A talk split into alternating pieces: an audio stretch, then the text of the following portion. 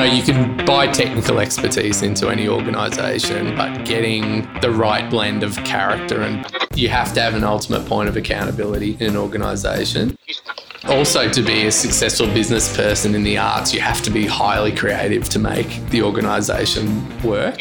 You know, change management 101 don't go into an organisation and tell people they're doing it wrong. That's not going to get you very far. IMHO invites you to be the judge. In this podcast, we turn the microphone back on the leaders of the arts and entertainment industry and ask them to tell us what they really think. These are their unflinching and unfiltered answers and their honest opinions. Hello and welcome to the IMHO podcast. My name is Adam Bruns, and today I am coming to you from Festival House in Brisbane, home of the Queensland Music Festival. And we're joined today by one of Australia's preeminent artistic leaders, known for his transformative work in contemporary music, but coming from a background in film. It is Joel Edmondson, the Executive Director of Queensland Music Festival. Joel, thanks for joining us. Thank you. Joel, your history and, and I guess the, the path that has brought you here to QMF is a rather surprising one. You've made a career out of change management and, in particular, in flipping arts organisations. How did you find this calling and become somewhat of an expert in this particular space? Accidentally. Um, I started out uh, as a filmmaker, and film is in many ways really my continuing passion, not as a producer of it, but as a lover of cinema, as the kind of total art form, I guess. So I did um, film studies, digital media production at Griffith as my undergrad degree. And then I very um, fortunately won a full scholarship to do my master's in music in the community at University of Edinburgh. And during that time, I spent a year studying what's called the biopsychosocial elements of music and music making. So, how does music interact with us physically, um, socially, and psychologically? At five in the morning, I'd get up and pick up a whole bag of instruments and go out into the horizontal rain at four o'clock in the morning in Edinburgh in the middle of winter and get a two-hour train out to um, to schools in a very impoverished part of Scotland uh, and then did a lot of work uh, on research projects developing new musical instruments for children, particularly on the autistic spectrum. So when I came back to Australia, and there wasn't really, Europe is so much further ahead in terms of that research than Australia. I took a research management job with an aged care provider because I needed a job. And at the time, I was also involved with a group of people who ran a um, DIY warehouse venue in Red Hill called The Hangar that was underneath a sex shop um, that we ran. Uh, we did gigs there for four or five years, pretty much every weekend for you know providing soundtracks to the upstairs. That's right, wah pedal only. Um, and uh, and we had a label called Low Fly out of there, so it was you know an artist run DIY label essentially. So I kind of had these two parts of my life going of being involved in a community of people that was doing really interesting music in Brisbane. And then I had this kind of more corporate research job that I was doing. Um, but in that job, I became frustrated really quickly with the reality that you can have all the evidence and the research and the ideas that you want. But unless you can actually get people to change by using that information, the information means nothing. After that, I moved to Melbourne to pursue music essentially, but I fell into this quite high demand, high stress, high paying job in the reform of local government.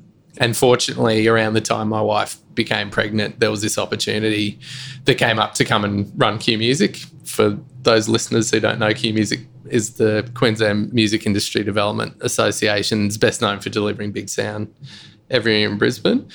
And I just lucked my way into that job right at the time when, you know, we'd become pregnant. It was time to move back. And that was really the moment of me being able to bring all these different skills around kind of music, music industry, change management, research, all into one job and and go beyond being the guy leading the team trying to make change in the organization to the guy who you know could make the decisions to really make change work.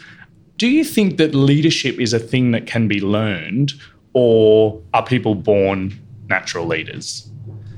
I don't think they're mutually exclusive things, but I think certainly conscientiousness is a really important trait of a leader. Like you have to mean well and be concerned about the well-being of other people is really important if you want to develop the trust for people to follow you. You know, you can buy technical expertise into any organization, but getting the right blend of character and personality and those personalities gelling with each other, like a team that works, is the number one thing that mm. counts. And, and, and you mentioned, you know, you had quite a lucky but unusual experience where you did have that corporate experience within the aged care sector alongside an artist-led music startup, I imagine, yeah. or, or incubator. In terms of artistic leadership, do you think that it's a business leader with an artistic interest or an artist with business acumen that makes for a better artistic leader? I think it's an artist with business acumen, but that doesn't mean that you have to be a leading artist. You have to understand art deeply. You have to understand what makes good art. You have to understand um, what audiences relate to and want to see. The other technical management of the business is also a, you know such an important skill but i just don't feel that if you imported someone with really, really strong, pure business skills into this sector just because they like a bit of art, that's not going to work. Because I've seen it happen in organizations, particularly in GM roles. There's a level of disdain for the knowledge that we have in our sector and the, the perception that, oh, well, you haven't been doing it right. And I'm here to tell you how to do it right. And you know change management 101 don't go into an organization and tell people they're doing it wrong. That's not going to get you very far. Even if you think it. Yeah yeah. But I, but I think you know conversely organizations being handed over to people who go here's my vision and I think this is important and then the organization following the delivery of that doesn't always necessarily lead to the best outcome either. And then what about at a board level then? Because most arts organisations, particularly those here in Queensland, have a volunteer board yeah. that is comprised of you know the, the state's leading professionals from various business industries or professional services industries, rarely cultural. Is this kind of modelling, and in particular when an artistic leadership team is fundamentally answerable to a board, how does that work or not work? I think in practice, there's a high degree of trust of the artistic leaders and CEOs, executive directors running these organizations. I think the, the question that I always ask about these kind of organizational design features of the art sector is if we were to invent it today, what would be the decisions that we would make, knowing what we do about organizational behavior and the design of organizations? And you do need levers of accountability to make sure that there's equitable contribution in boards. I think most people who run these kinds of organisations would say that generally they have the support of their boards, but there's some people who are really, really invested and give it their all, and other people who are presentees in a sense and attend board meetings, and then you know they're on the board, but it's very much carried by certain people on the boards. And I think for those who are giving their all, that's a wonderful contribution, but it's also not fair given that it's a volunteer position and that you can burn board members out that way. But also, I think on the other end, where you have the more presenting board members who just attend, there's perhaps a little bit of a misunderstanding that the reason that you're on a board is to support the organisation. So the more people you have on a board who aren't really contributing and active, that's actually just increasing the load on the organisation rather than taking it off. And you know, if you have a fee that boards are being paid, that's a different lever of accountability that you can sort of invoke to ensure that there's an equitable contribution mm. across that board. And you, you, mentioned earlier the question about if we were inventing the arts sector today, how would we build it from the ground up? how, how would things be different, do you think, if we were in, in inventing or designing the industry now? Well, I think if you think about how any small business works in terms of understanding demand and its market, it would be built around a clear understanding of what audiences want. And I think that's still the major struggle for our sector is that the audience development piece isn't happening partly because we don't actually understand our audiences. Mm. The the way that cultural organisations are set up um, and administrated is quite different to other industries mm. in that more often than not, and particularly here in Queensland, we've got dual leaders at the top. So there's the the artistic leader and quite often a CEO or an executive director. In your experience, how effective is is this model and and really if if two people are in charge, who's really in charge?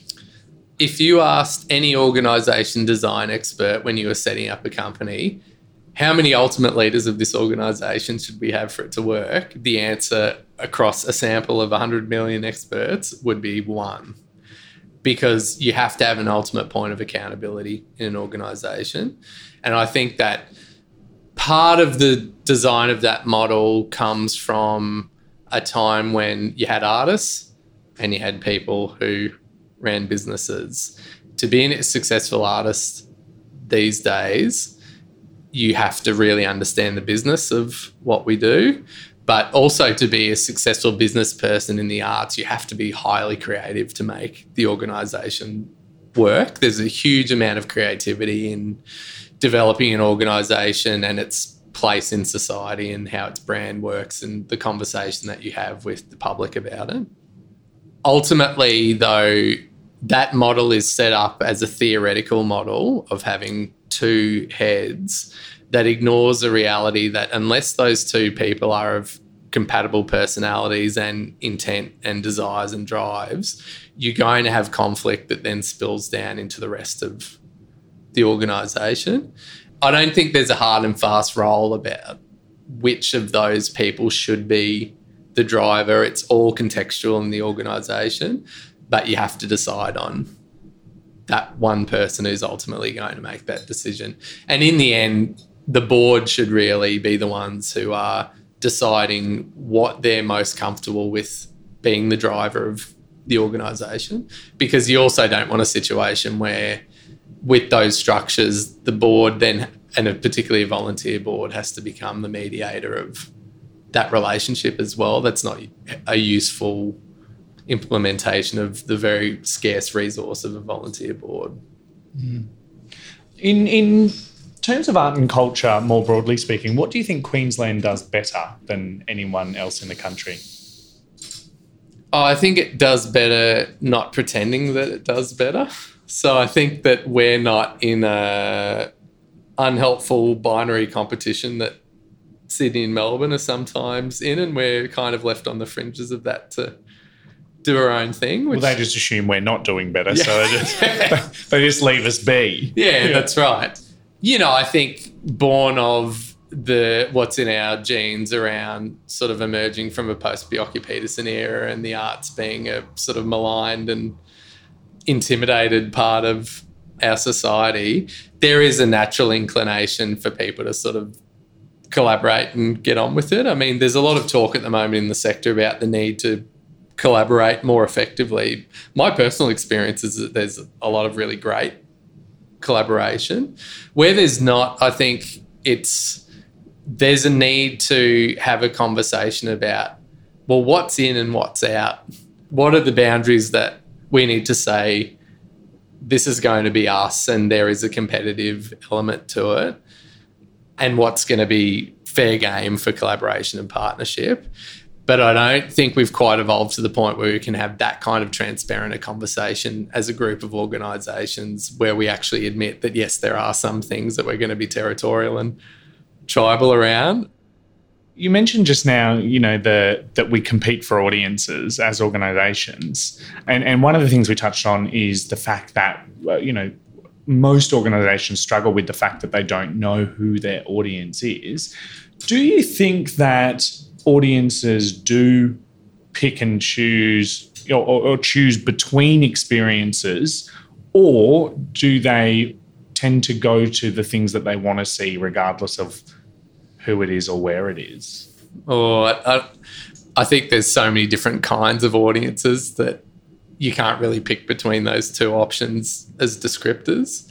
I also think, just coming back to my previous comment, that we're not just competing with other live experiences, we're competing with screens, we're competing with the amount of hours people have to work, distraction on email, social media, time with family. So I think that's why really focusing on like what is the value of the experience that you're offering people. And I think that's where QMF in the work that it does has developed a really amazing model in that the value is about building people's capacity to share their own story about themselves in a musical context, develop relationships in their local community through that engagement, rather than it being a completely passive form of entertainment when there is so much of that available. One of the challenges you said that QMF has faced is delivering quality artistic experiences throughout the state and, and in particular to some regional and remote communities. And you highlighted that it's, it's not enough just to deliver an experience, but that it needs to be a good one. Mm. Do you think that bad artistic experiences are ruining audiences? Or diminishing audiences is perhaps a better way? I think if you're trying to convert people who've never been exposed to particular art forms to appreciating them, you don't have many chances to win your customer over. So I do agree.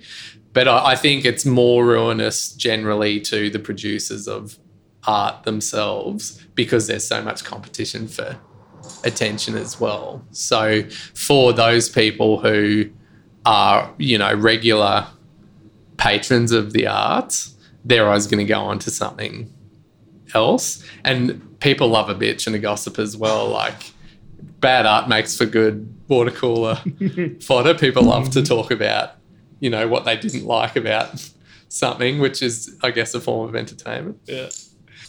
Joel, you, you touched earlier on the fact that there are some very exciting changes on the cards for QMF as it enters its 21st year in 2020. I understand that you can't reveal all at this point, but what does the future look like for QMF? If there's an impact that really matters with our work in communities, it's, it's increasingly about regional understanding. And by that, I mean the rest of metropolitan Australia really understanding the experience of people in the regions because there's an increasing divide between the lived experience of people in the country and people in the city and incentivizing people getting out there into the bush regional remote places the outback whatever you want to call it and really engaging with the story of place and really valuing those places but also really understanding what it's like to live in places that are quite affected by climate change already and really enhancing that understanding as well. And from an economic development perspective, I think investment in helping people tell their own stories through music isn't of maximum value if no one's there to see it. And you know, the arts can be an amazing lever around tourism and getting people to go to places that they wouldn't go to. So there's a whole support that we're trying to provide to regional remote Queensland with this kind of art making. One of the other focuses for us moving forward is having a more distributed um, programming model. So we've we've worked with most of the major performing arts companies in delivering the festival this year and continuing to use the festival as a framework for empowering other organisations, which I think is the remit of these funded state organisations. Mm. Joel, to round out our interviews, we love to do a quick fire round that we like to call five honest answers. Joel, if you had the power to ban one production or performer, what or who would it be? Uh, I think uh, Milo Yiannopoulos, Do you know the right wing Absolutely shock jock commentator? Oh, right, right, right. Yep. That to me is theatre. It's a theatrical performance, and it's the worst kind. Uh, what's the strangest fan or audience behavior you've observed? Singing out loud in a concert where none of the rest of the audience is singing. Do you smuggle food into theatres? Sometimes, but that's mainly so my daughter doesn't have a meltdown when I've got her in there with me. In your opinion, is it more important for cultural experiences to be entertaining or important? Entertaining only because uh, personally, if I'm watching something that doesn't make me feel something, which I'm more likely to feel something from something that is entertaining rather than completely cerebral, I, I can't stay with something that's got no emotion in it. I want to leave feeling something. So I think entertaining works are probably a little bit more likely to do that. Joel, to finish us off, this one is potentially political, but I'd love to know, and I expect the listeners would also, what's your favourite Queensland event? It would be dishonest if I didn't say BIGSOUND, because that was four years of my life. But I'm sure QMF will completely win my heart by the time another four years has passed. You look forward to finding a new favourite Queensland event. You've been listening to the IMHO podcast. We've been joined by Joel Edmondson, the brilliant Executive Director of Queensland Music Festival. Joel, thanks for joining us today. Thank you. And thank you for tuning in. Thanks for listening to IMHO. Make sure you subscribe and, in the spirit of the podcast, rate and review us wherever you listen to great podcasts. For honest opinions, ratings you can relate to, and the latest arts and entertainment news, check out inmyhonestopinion.com.au.